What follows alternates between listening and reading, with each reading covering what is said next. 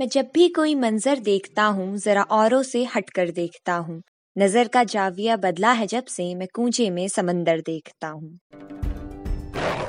Hello, नमस्कार, स्वागत है आपका जंगल की आवाज़ में। ये नेचुरलिस्ट फाउंडेशन द्वारा शुरू की गई एक साप्ताहिक पॉडकास्ट पहल है, जहाँ हम आपको न केवल पर्यावरण के करीब लाएँगे, बल्कि उनसे जुड़ी जानकारियाँ भी आप तक पहुंचाएँगे। मेरा नाम है शिखा पांडे। आज के इस एपिसोड में बात की जाएगी अंडमान और निकोबार द्वीप समूह में मौजूद ज्वालामुखी की। इसी के साथ कोशिश रहेगी कि ज्वालामुखी को लेकर जो मंजर या दृश्य हम सोचते हैं, उसे जरा सा बदला जाए। आज के इस एपिसोड में ज्वालामुखी विस्फोट को जरा हटकर एक सकारात्मक पहलू के रूप में प्रस्तुत किया जाएगा।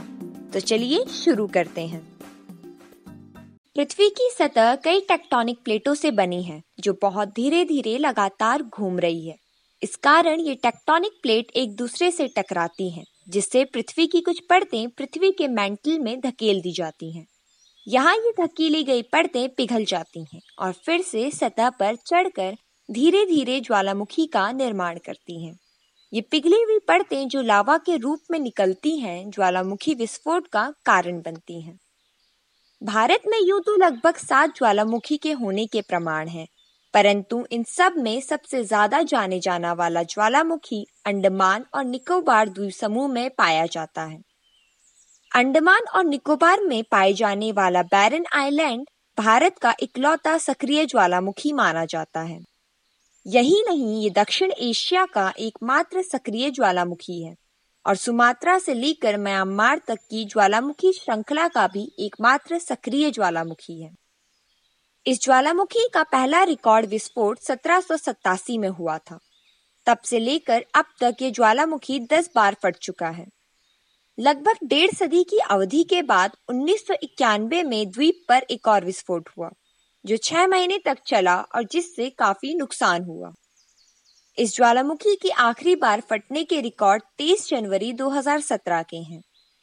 ये माना जाता है कि लगभग 60 प्रतिशत ज्वालामुखी प्लेट टेक्टोनिक्स की बाउंड्रीज पर पाए जाते हैं। इस तथ्य को स्वीकारते हुए ये ज्वालामुखी द्वीप भारतीय और बर्मी टेक्टोनिक प्लेटों के किनारे एक ज्वालामुखी बेल्ट के बीच में ही स्थित है। ये एक तीन किलोमीटर चौड़ा, छोटा और निर्जन द्वीप है। जिसके पश्चिम भाग में दो किलोमीटर चौड़ा और लगभग 250 किलोमीटर की ऊंचाई वाली दीवारों से बना कैलडेरा है। अपने नाम की तरह ही बैरन आइलैंड एक बंजर भूमि की तरह है, जहाँ किसी भी प्रकार की मानवीय गतिविधि नहीं देखी जा सकती है। पर फिर भी वो कहते हैं ना कि प्रकृति हर जगह बसने की क्षमता रखती है। इसलिए इस द्वीप में आपको बकरियों की कुछ प्रजाति देखने को मिल सकती है। उसके अलावा ये द्वीप कुछ रोडेंट्स और फ्लाइंग फॉक्स जैसे चमकादड़ों का भी घर है। भले ही ज़मीन वीरान हो, पर इस द्वीप के चारों तरफ़ फैला नीला सागर कोरल रीफ का अद्भुत दृश्य पैदा करता है। लेकिन क्या आप जानते हैं कि अंडमान और निकोबार द्वीप समूह में बसा ये एकमात्र ज्वालामुखी नहीं है? तो चलिए इस द्वीप में बसे दूसरे अन्य ज्वालामुखी से आपको परिचित कराते हैं।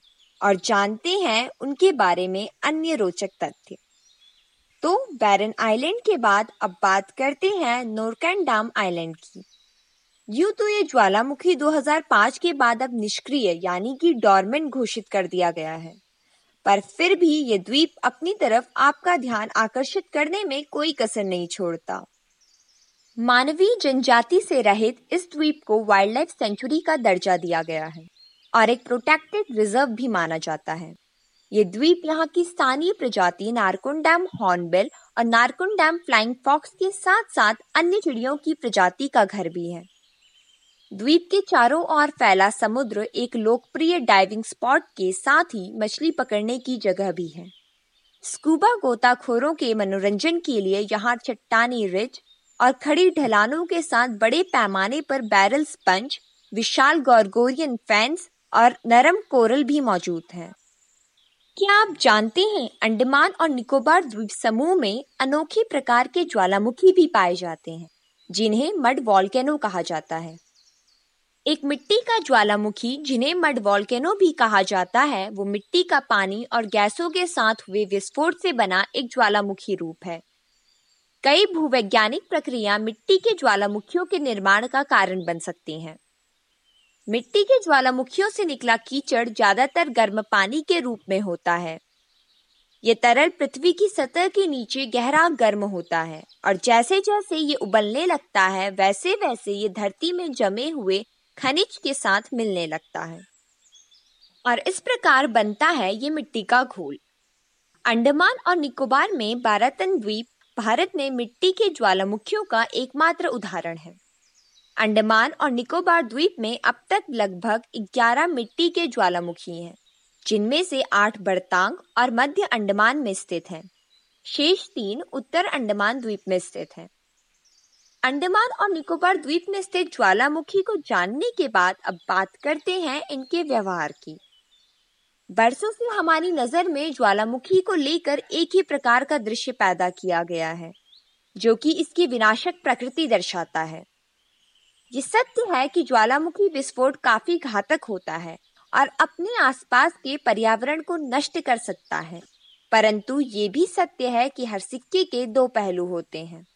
तो चलिए ज्वालामुखी विस्फोट के दूसरे पहलू पर नज़र डाली जाए और ये समझा जाए कि ज्वालामुखी विस्फोट किस प्रकार लाभदायक होते हैं। भूतापीय ऊर्जा वो है जहाँ बिजली पैदा करने के लिए पृथ्वी के भीतर की गर्मी का उपयोग किया जाता है। ये ऊर्जा उन क्षेत्रों में उत्पन्न हो सकती है जहाँ मैग्मा सतह के करीब पाया जाता है। यही नहीं, मैग्मा जब सतह से लावा के रूप में बाहर आता है तो अपने साथ कीमती खनिज भी लाता है, जिससे खनन के अवसर पैदा होते हैं। ज्वालामुखी द्वारा निकाला गया राख मिट्टी के लिए एक अच्छा उर्वरक यानी फर्टिलाइज़र के रूप में इस्तेमाल किया जा सकता है। ये राख आसपास की मिट्टी को पोषक तत्व प्रदान करता है। ज्वालामुखी राख में अक्सर खनिज होते हैं, जो पौधों के लिए फ़ायदेमंद होते हैं। और ये इस राख की खासियत है कि ये बहुत जल्दी टूटकर मिट्टी में मिल जाती है। इंडोनेशिया, फिलीपींस, जापान, इटली जैसे बहुत से देश हैं जहाँ लोग ज्वालामुखियों के करीब रहते हैं और ज्वालामुखी के किनारे पर ऐसी समृद्ध मिट्टी का उपयोग करते हैं। इसके अलावा ज्वालामुखी विस्फोट पृथ्वी पर वायुमंडल के तापमान को भी नियंत्रित कर सकते हैं। जब ज्वालामुखी राख और गैस जैसे सल्फ़र डाइऑक्साइड वायुमंडल में जाते हैं तो वहाँ मौजूद पानी की बूंदों से मिल जाते हैं। ये सूर्य की कुछ किरणों को वापस अंतरिक्ष में भेज सकती है, जिससे वातावरण द्वारा रोकी गई गर्मी कम हो सकती है। इस प्रक्रिया को ग्लोबल डिमिंग के रूप में जाना जाता है। और इस वजह से धरती पर ठंडा प्रभाव पड़ता है। ज्वालामुखी द्वीप भी बनाते हैं और उन्हें महाद्वीपों के संग जोड़ते भी हैं। इसका सबसे बेहतरीन उदाहरण है हवाई आइलैंड। यही नहीं, ज्वालामुखी पर्यटन बढ़ाने में भी मदद करते हैं। जैसा कि कहा जाता है कि प्रकृति में हर घटना का कोई ना कोई उद्देश्य होता है। ज्वालामुखी विस्फोट का एक पहलू जितना विनाशकारी नज़र आता है, वहीं दूसरा रूप उतना ही लाभदायक भी है। इसी के साथ अंत करते हैं आज के पॉडकास्ट सेशन का। अगर आपको यह एपिसोड पसंद आया तो लाइक और कमेंट कीजिए। साथ ही साथ हमें सब्सक्राइब भी कीजिए। और हमारे आने वाले एपिसोड से जुड़े रहने के लिए बेल बटन दबाना ना भूलिए। धन्यवाद।